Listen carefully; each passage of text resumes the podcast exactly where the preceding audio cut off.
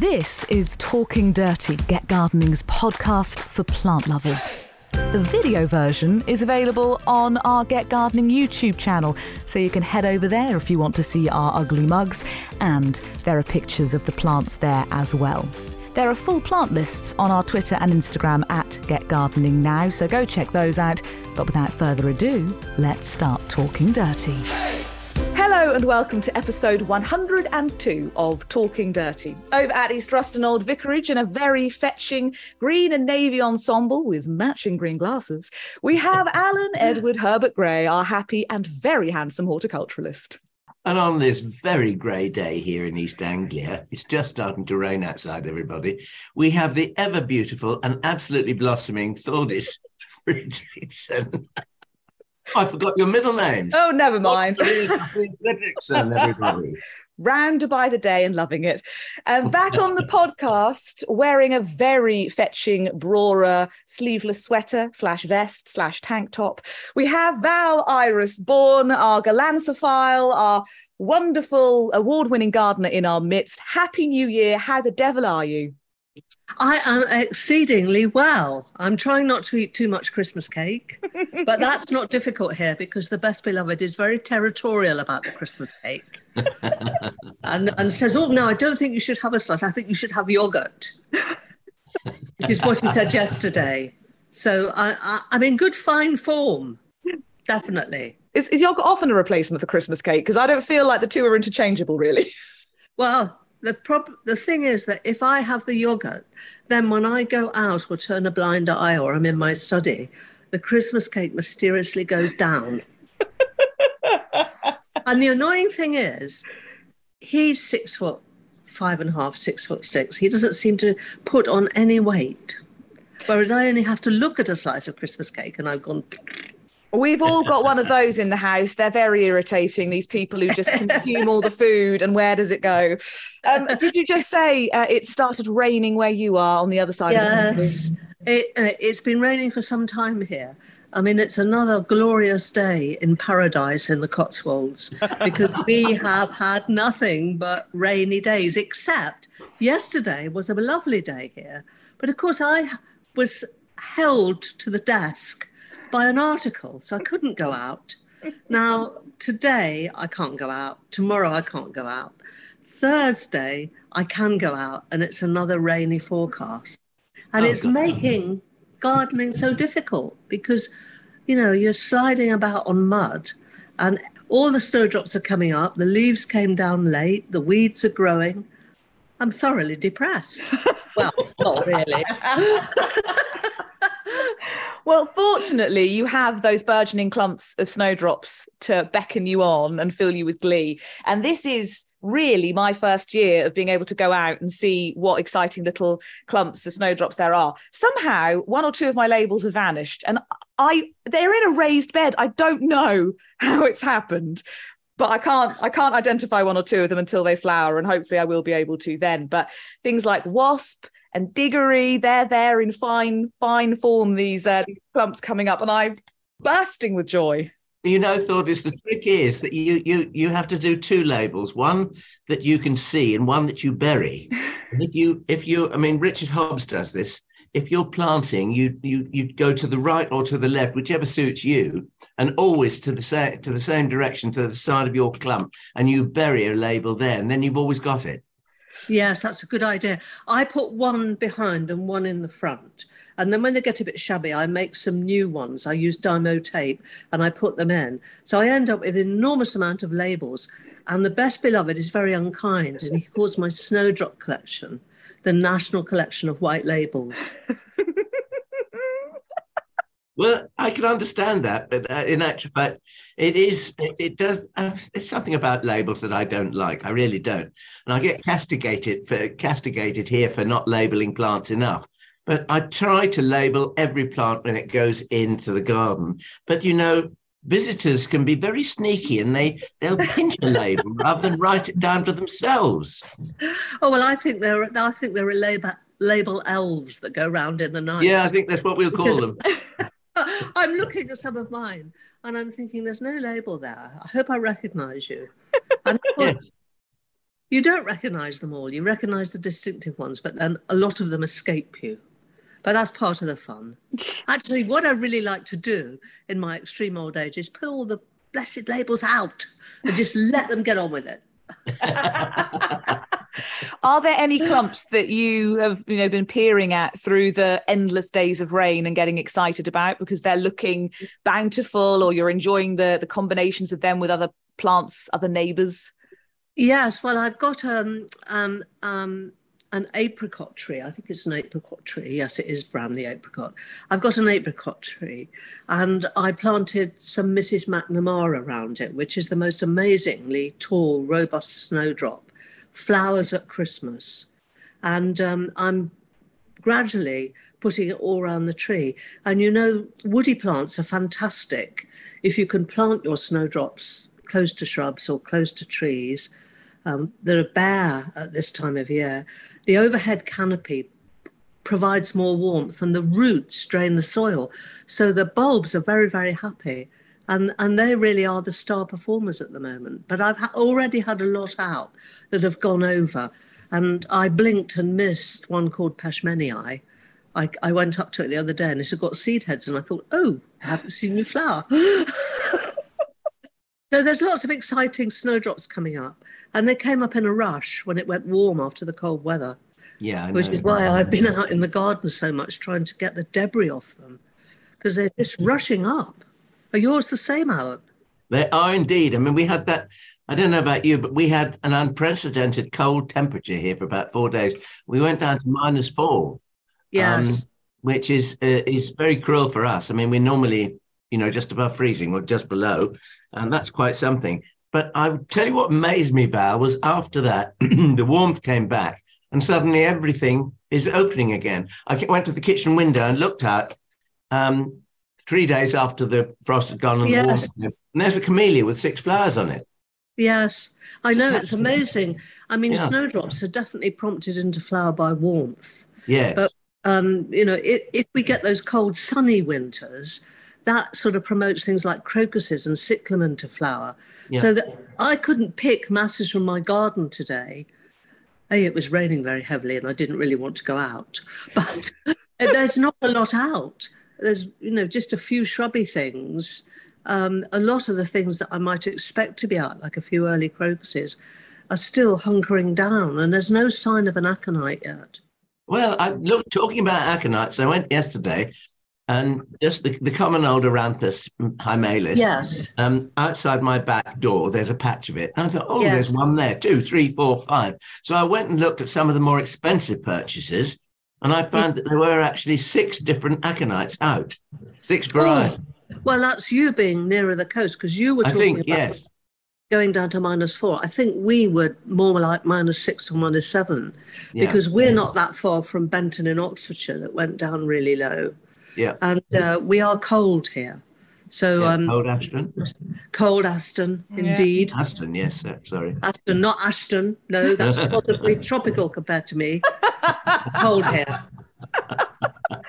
I really wish I'd paid more attention to the temperature in my own garden, but I've said before the Cambridge University Botanic Garden, which is 20 minutes drive away, and hopefully in an exposed spot, minus 15 and I really hope it didn't do that in my garden, but I doubt it did. No, my, no. my little sort of suburban small plot with a bit more protection and lots of houses around it. Yeah, buildings make a huge difference. I mean, one of the reasons that um, we're cold here, but we've got a long cottage that faces south and it's a bit like a storage radiator.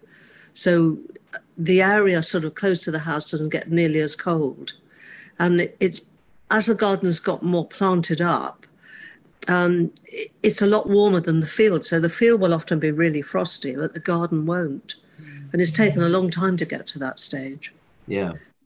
Mm. And you mentioned removing debris. I don't think we really need to to tell viewers and listeners to this podcast because you're all such great plants people. But it is obviously important when so many things have been destroyed by the the cold weather and have gone all floppy and there's a lot of mush around uh, to to kind of get out there and make sure that your snowdrop clumps and your special things are, are cleared of that. Yes. Well, I normally do that in September, October time, and get it looking as pristine as I can, and I collect the leaves. But because it was so mild and it was such a hot summer, they hung onto their leaves really late. Yeah. And some of the leaves were enormous. I had um, hazel leaves that were the size of my palm o- on my sort of purple hazel, and they came down really late in the cold weather. So it was December.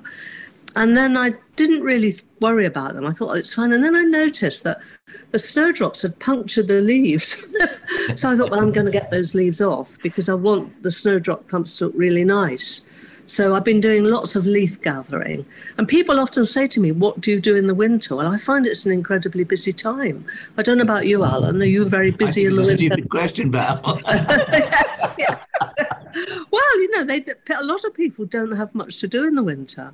They put their garden to bed in, in the autumn, which is a, a silly thing to do, I always think. Yes, it is. Um, you know, I mean, there's nothing better to get than it may be cold, it may be slightly inconvenient, but I mean, get out. If if there's no such thing as the wrong weather, just the wrong clothes. So if you wrap yourself up warm and you get out in the garden, you can enjoy it. Yes. I mean, people often ask me at this time of year where I've been on holiday. Yes. And um, they say, Oh, you've obviously been away. And I say, No, I've just been in the garden because you do get this sort of glow. yeah. Not sure how glowing I am today. I'm not. I'm never as glowing as Mr. Gray. Nobody is. Don't you Can't believe be. I gave up competing a long time ago. Yes.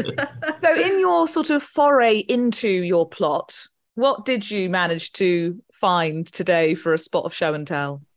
Well, I haven't really got flowers to show and tell, but what I'm showing and telling are, are my apples because I do a lot of pruning in the winter. And um, I'm, a, I'm very wedded to my Felcoes. And if you notice, my Felcoes get really muddy. And um, I think that every gardener, I don't know whether you see it, every gardener, these are Felco number twos, uh, but I also use Felco number sixes. And I have some of those wonderful Jenner's gardening trousers with the slots either side. and I keep them in there. And then I'm going around doing my pruning, and suddenly I miss a pair of secateurs. And I think, oh, they've got red handles, I'll find those dead easily. And I come in and I say to the best beloved, I've lost my secateurs. And I think there, because I can't reach into the wheelie bin, you see, because I'm not tall enough. so I, I send him out, and, and then I, I sort of say, Well, I really need a metal detector because I, I love that program, The Detectorists. And then he always says that he's the he's the husband metal detectorist. I probably got that wrong. He's in the next room. He'll tell me off. the human detectorist, I think he said. Oh, I said I'll go and be the human detectorist, and then he finds my secateurs for me. So I've been doing lots and lots of pruning. And um, when we came here, there was nothing in the garden. And we had um, a discussion about apple trees. And Joe said, the best beloved, I don't really want fruit trees. But I did, and I promised him apple pies. So I just went and planted them. And um, this apple here, we've got we've only got three apples. I'm not sure how. I, I, sorry, I'm trying go. to get it the right way. This one is called Blenheim Orange, Oh, and um, it's a wonderful apple. You can't buy it in the shops. That's the apple that my grandfather said will keep until apples come again. Yes, it does keep for a long, long time. Good and it's dual purpose. So you can cook it and it gets a Turkish delight flavour, or you can chop it up. And we have apples every morning for breakfast on the top of the muesli. And I mm. think it does all the skin, the flavonoids in the skin do keep you healthy, definitely. So this is one apple, and the Blenheim orange is a very untidy tree. It's a bit like a sea monster. It doesn't have many branches, but they spread everywhere. And um, the other apple that we grow is this one, and this is an East Anglian apple called D'Arcy Spice. And it's a very aromatic, russet like apple. And this tree um, is actually um, a very upright soldier. It goes, it doesn't go very wide, but it goes very, very tall. And then the other apple, which is rather a Scottish specimen, is pa- Pitmaston pineapple. And these are very small, and really we should um, thin them out, and we never do. But the grandchildren used to love these little apples when they were tiny. And um, one of the jobs I've been doing, or thinking about doing, I haven't finished it yet, is pruning the apples. Because I've got a piece of apple wood here. And, nice view um, of your jumper there, Val. Sorry? Nice view of your fair isle. yes, I, I, I- love my fair isle. and uh, you, prob- you perhaps can't see, but um, this wood here is very, very dull. I've got to try and get it in the summer. This wood here is very, very dull, so it's last year. And then you've got this shiny brown wood, um, which is this year's wood. And actually, considering it was a dry summer, this is a Pitmaston pineapple branch that I took off because it was too low. And it's a good time of year if you've got branches that are too low or crossing to saw them off and leave a stump by the trunk so that they've got room to sort of seal and everything. They won't damage. And then you've got all this shiny new growth, which is probably about 18 inches. And what you've got to do with your secateurs is cut it back away from the bud so that you're slanting it away from the bud and uh, you're removing most of it because what you're trying to do is to get the apple tree to produce side shoots because that's where the fruit is. It'll form fruit, fruit buds, which are much plumper. And uh, so uh, all the apple trees, the three apple trees that we've got, and Pitmaston pineapple is a bit like one of those um, um, Jewish candlesticks. It's a sort of menorah shape. I think it's menorah. Don't correct me. So I'm pruning back the apple trees um, so that I I can actually pick the fruit because if I just left that growth to go year after year, the apple tree would get taller and taller, but I wouldn't get much fruit. So you're actually sort of promoting the fruit buds by winter pruning. If you take that piece of pruning that you've got in your hand and you cut those long pieces off, yes, put the, put the lower piece, the, the chunky piece, in some water, those buds could well open for you because that's what we used to do with apple pruning right. when I was a child. Right. I hadn't realized that. But you know, yeah. you're sort of, I would cut them down to about there yeah. and plant yeah. them away from the bud. On that lower branch, you have some some fruiting spurs, I can see. Yes, I have got some fruiting spurs. There's not many on this one, but you can see they're here. Yeah. And as they uh, come out, and I mean, the apples, apple trees are such good wildlife plants um, because you've got their blossom in the spring, you've got the fruit which you can eat, which in these days of tight budgets is quite a saving. And mm. I'm going to look up how many insects, 93 different insects go onto apple trees. So they're very, very, and birds love them. Um, blue tits will get the grubs off the um, uh, tree in the spring for their nestlings. The blackbirds will eat the fallen fruit. They're a really good wildlife tree. So um, you know, it's worth if you're trying to be a natural gardener actually having a few apple trees. And uh, of course, you know, it appeals to the Yorkshire lady in me because I don't have to go and buy apples in the winter. It's such a bumper crop last year as well. Did you have a bumper crop? We did, yeah, we did. Yeah, I, got, I, think everybody I got did. castigated by visitors more than once for not picking them all. Um, yes. I mean, we had we had what we wanted, um, and as everybody else that works here does as well, they help themselves. Yes. Um, but the rest of them, I tried to explain to people, like you just said, the rest yes. of the apples that have fallen on the ground, they get eaten by other things. I mean, blackbirds, thrushes, or whatever, and all the other little bits and pieces that come along, the voles and mice and goodness yes, knows. absolutely. Yes. You know, and so even the rest, probably. It's yeah, yeah. And it's a it's a full circle thing, isn't it? Yes. Um, and this one, D'Arcy Spice, is actually meant to be picked. I can't do this. Actually meant to be picked on bonfire night. Oh. Uh, it's a really late picker. And um, that's when you're supposed to pick it. But we're so windy here that when we get these equinoctial, I can never say that word. Equinoctial. Thank you. Gales around, you know, the end of September. Yeah. If we haven't picked our apples, they all end up on the floor. So this was picked really too early. But, you know, by by planting two or three varieties that flower at the same time and getting three distinct uh, uh, different apples that store till different lengths of time, you can have apples from about October right the way through to, to May if you're lucky. Yeah. And over here in our part of the country, we've got the East of England Apples and Orchards project where you can go and find your specific varieties from your county. Obviously, Norfolk has loads, Cambridgeshire, because of all of the jam makers in Histon and, and stuff, we have yes. uh, various uh, Cambridgeshire varieties as well. Um, in your part of the world, do you have like a similar project? Where did you get your nice varieties from? Well, I actually got mine from Waterperry Gardens, and um, I didn't go for particularly local apples. I went for apples that I like to eat. And this D'Arcy Spice apple, I really do enjoy it. It's it's it's a russet, but it's not a sort of it's not a very dry russet. It's, it's just got a, a, a nutmeggy flavour. I really like eating it. But um, I talked to an apple expert called Barrie Juniper, who was a, a one of the uh, was at one of the universities in Oxford, and he said, "Oh, Val, you'll never grow that," but it has actually gone very, very well. It does grow very, very well here, because we've got um, on top of the Cotswolds, we haven't got a huge water table, so actually the area where it is, it's quite dry. And then this Blenheim orange that obviously came from um, the Blenheim estate at Woodstock. That's such a pretty apple, isn't it? I know it was originally called Kempster's Pippin after the gardener who found it on the estate and planted it in his garden. But a fruit grower wanted to propagate it and give it a posher name mm. that became Blenheim Orange. And this is actually probably quite a lowland apple. This apple took years to get going. Threatened it with a replacement for a Bramley.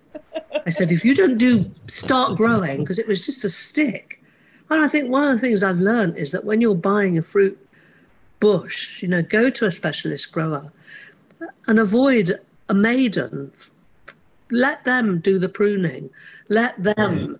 you know, shape the bush, and you spend a bit more on a proper um, fruit tree that's already showing some sort of shape. Because this thing was like a stick in a pot for probably four or five years until I said, if you don't do better, you're coming out. And then it, it seemed to sort of buck up a bit. Amazing how those threats do the trick, isn't it? Yeah. well, if the question is, how do you like them apples? The answer is very much. Thank you. Yes. Some appley show and tell. yes. So I've got I haven't got any plants this time. I I, I have apples. And um, can I talk about pruning for it longer would you like? yes. Like to- We love talking right. about pruning. Right. Well, I've also been pruning my roses, and uh, I have to get up and show off my sweater again. right. Um, I've got a, quite a lot of dieback on my roses, and I think it's that hot summer. Could be because they they I pruned them obviously, and um, there's um, you can't actually see it that well, but there's that much dieback on here, and that's really bad news. And you could cut it down to there, but I suspect that if you cut through there, no, actually, that's not true. But quite often, there's already a dark spot in the middle where the rose is going to die back even further. So I've been cutting back my roses, uh, and I think pruning roses is very, very important. And I grow a lot of roses here, and um, I have a lot of floribunda roses, and they're those roses um, that repeat flower, and they form clusters of flowers. So sometimes they're called cluster flowered roses. And for some reason, rose growers have got it into their head that floribunda roses aren't popular because they didn't used to be terribly good, but they are good now. And a lot of uh, rose growers are growing them. And um, I grow one, for instance, called Champagne Moment, which I often talk about. When I prune those, I only cut them down to about 18 inches in height. I don't go very, very low with them um, because they're not actually uh, as hardy or as vigorous as things like hybrid teas. So I cut those down to about 18 inches and I try to take out any dead wood, um, dieback, diseased, and make an open shape. And I find it makes a real difference to them. And then in about a month, perhaps six weeks' time, depending on the weather, I will give them a good feed um, of a phosphate rich uh, rose food. It's not particularly organic. I use Vitax Q4 um, just to sort of give them a boost. I've also got some hybrid teas which I use for picking, particularly Chandos Beauty and one called Mary Berry. And I must tell you that Mary Berry came to one of my talks. really? Near Henley in Arden. I arrived early and I was stuffing my face with a packet of crisps don't tell the best beloved. And somebody knocked on the window. So, so I thought, oh, I better go in, you know. And I, I really want to sit there for a few minutes because when you've had a long drive, you just want to go. but you can't park anywhere in the Chilterns apart from this opposite this village hall, which is near Henley. And uh, so I sort of went in, and one of the first people to arrive was Mary Berry. And she she came with an article I'd written on the Telegraph about roses, and I'd mentioned her rose. And I'm so pleased to tell you that when I unfolded it, it had tea stains and bacon stains. So I think Oh, her good. husband was involved because she's so she's so pristine, isn't she? I love Mary Berry. And I, I so I took the article home. I should have got her to sign it, shouldn't I? But I was so pleased. Anyway, talking about glorious. hybrid teas, um, they're very sort of vigorous and they go straight up in the air. And you can cut a hybrid tea down to about five or six inches. And when you're cutting a rose down, what you need to do is look at the buds. So you don't want your roses to grow inwards. So you ignore any inward facing buds and you look for an outward facing bud. And about half an inch um, above the bud, you make the slanting cut. And uh, then that rose will shoot from there and go outwards. So uh, I cut. I'm cutting the hybrid teas down to probably five or six inches. And if I've got a lot of wood at the base, I will get the pruning saw and saw it out. And, and I have killed roses doing that when we've had late frosts. So I, I I wish. I wish on my Christmas list I could get a metal detector so I can find my secateurs without having to confess to the best beloved that he's got to rummage in the green bin again. And then I wish I could have a crystal ball that would predict the weather. Don't we all? It's Don't so we all? mild now here. But are we And going to be closed down by winter in February when I want to be out and about visiting snowdrop gardens? That is the question. How much of an impact does it have on your kind of gardening jobs, this uncertainty with the weather? Because, like you just said, you can do something at the wrong time and it has, you know, a decimating effect. Well, I don't worry about it very much. I mean, I just think you have to do what needs doing on the day. And it's so important to get out there and keep on top of it and garden in the winter because you notice all sorts of things. And it's really the time, only time you can prune fruit trees. Um, it's the best time now on a mild day. You can't do it on a cold day. So you have to get on with it. I mean, fruit trees, roses, hydrangeas, when the leaves are down, you can actually see the structure of the plant and you can actually see what you're doing. But I'm Yeah. like you, I'm a great believer in the old maxim that Christo Lloyd always said it's better to do a job when you think of it than not to do it at all. Yes, absolutely. And also, you can collect the rose leaves off the ground at this time of year because Yes. they were late to fall. And and you know, with the with the um, hotter summer, people are going to get more black spot probably because the rose was weakened by those uh, severe conditions. So I'm very very careful at this time of year to remove every rose leaf, and I do put that in the green bin, sometimes with my secateurs. but you know, it's but getting those leaves up is important. And um, you know, what am I going to do if I don't go out? Sit indoors and eat Christmas cake. so, uh, and some of these rose growths. I mean, this is the stem on the generous gardener, which is the most amazing rose, and it's one of the David Austin shrub roses. Well, it it's gone up to about nine feet tall. So I'm afraid um, this one has been uh, taken down by probably um, about five or six feet because I've got roses all along the boundary wall so that they go over. Um, but this is quite an upright rose and it will snap in the wind. So I want to keep it as compact as possible. So I'm, I'm sort of, while I'm tidying all those rose leaves up and that area against the wall, I'm also pruning the leaves and making um, quite a sort of mess. And very shortly, I'll be cutting down the clematis as well. I've already cut some of them down. But you do worry about doing things at the wrong time, but the weather's erratic and it is harder to garden. The generous gardener looks to me as if you could grow it against the wall as, as, as a climber as well. Well, David Austin have got it as a climber now. ah, and um, but it's it's very stemmy, but it does it is the most wonderful rose. I mean, if you've got the room to have a big shrub rose, um, this generous gardener never actually gets um, any disease in my garden, and you do get um, wonderful orange hips on it if you leave the uh, last flowers. It is a very very good rose, and they do sell it as a climber. I mean, I've got ramblers in my garden as well that flower only once. And I didn't get round to pruning them in November and they're they're drip with flower in June. I think it's so important to have these roses. Mm. And you you know you take out the old stems. You might take two old stems out if you've got two uh, wonderful new stems, and you're cutting those down at the base so that you're keeping the rose vigorous and keeping it going for as long as possible. I think the hardest roses to climb are uh, prune are actually climbers because they're so diverse. And um, yes, you, have to know the habit of the plant that you're actually pruning. I think. Um, yes, you do. We've started to make lots of curls um, with some of our whippy whippy climbers. Yes. and that actually works. Believe it or not. Um, well, it does because they do that. Uh, they did that anyway at a garden um, near Burford called, um, I think it's Asthall. It used to be the the, the Midland, uh, the. Mitfords. Yes, Yes, they used that's to where live I there. saw it.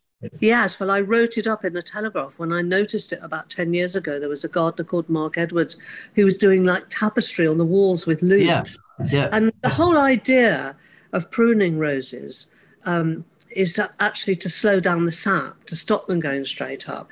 And if you've got a pergola and you loop a rose along like a looper caterpillar, you're sho- slowing the sap down. Or if you're curling it round um, a post, you'll get more flower because the rose won't be going straight up. It's a bit like the apple trees.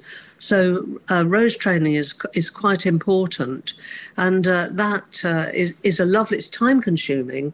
Um, we've got somebody in the village who's made a big heart on the side of the wall, which I think is real really fun. I don't I haven't seen the rose flower yet because it's quite a new rose.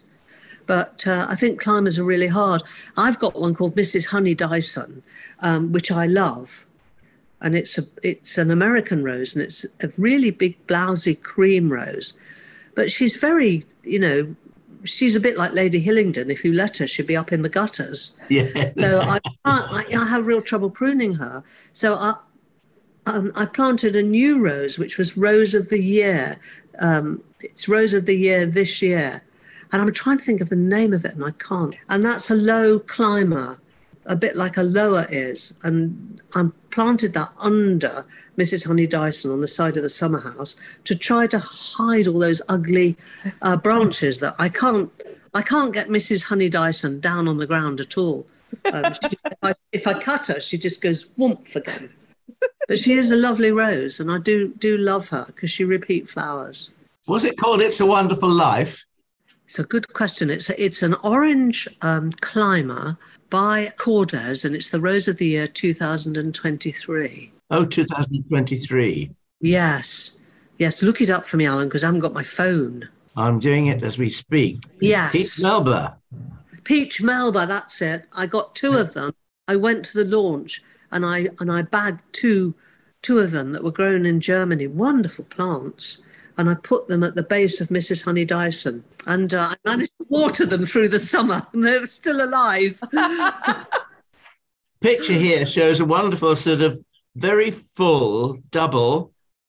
And, and, and it, there's there's orange in the heart of it, but it's it's kind of peachy and pink and cream as well. And yes, it's a lovely rose. Yeah, the Mm. petals are beautifully curled. So Rosa Well, Peach Melba's looks like a stunner. Well, the thing about Kordes roses, they're bred in Germany, and the company um, breed very, very healthy roses. And I'm an organic gardener. I have to have healthy roses. I can't grow anything that gets black spot because I can't spray. Um, so I, I, I grow a lot of Kordes roses. Um, Sweet Honey was another one that I really recommend. Champagne Moment I've mentioned. Um, Bring Me Sunshine. Actually, I haven't found that very floriferous, but of course, it's only been in a year or so. And last summer, you know, it Yeah. was so dry. And I don't water my garden in the dry weather um, because I think it's a waste of a resource. I water my greenhouse. I don't open my garden, I just leave it. And it looked very sad at the end of August. And then I went up to Stone Cottage Nurseries near Kidderminster, which is Mm. Louisa Arbuthnott's garden. Yeah. And she'd watered, and her garden looked magnificent. And I came back and I thought, mm, but I'm not going to water my my borders um, in dry weather here because um, I can't store enough water, and I don't want to use tap water when it's so um, when it's getting low in reservoirs in summers like we've just had. So I've chosen not to water. Uh, have we talked before about how that impacts your hamamelis? Because I think you've got quite the the witch hazel collection. So how have they been faring after such a dry summer? Well, uh, I I had to loo- I had to water one of them because what happens with hamamelis is they they're Asian plants. They like a wet summer and a dry winter. So we're fighting the conditions here. and um, there's a lot of bud on them. So they liked the warm weather. Uh, and there was one that um, slanted its leaves and began to look very sick. And I just got a couple of buckets of water and tipped it over every week for a, probably four or five weeks. And it hasn't got any flower bud on it, but it's still alive. And I had another one that I thought was dead, um, which was a new one called, um, there's a new Grace series, Orange Grace, Red Grace, Yellow Grace. And I got them from Marc Straver's Hortus Loci. It was a gift, actually. So I was very keen to keep it alive. I was really worried that it had gone, but it does look as though it's alive.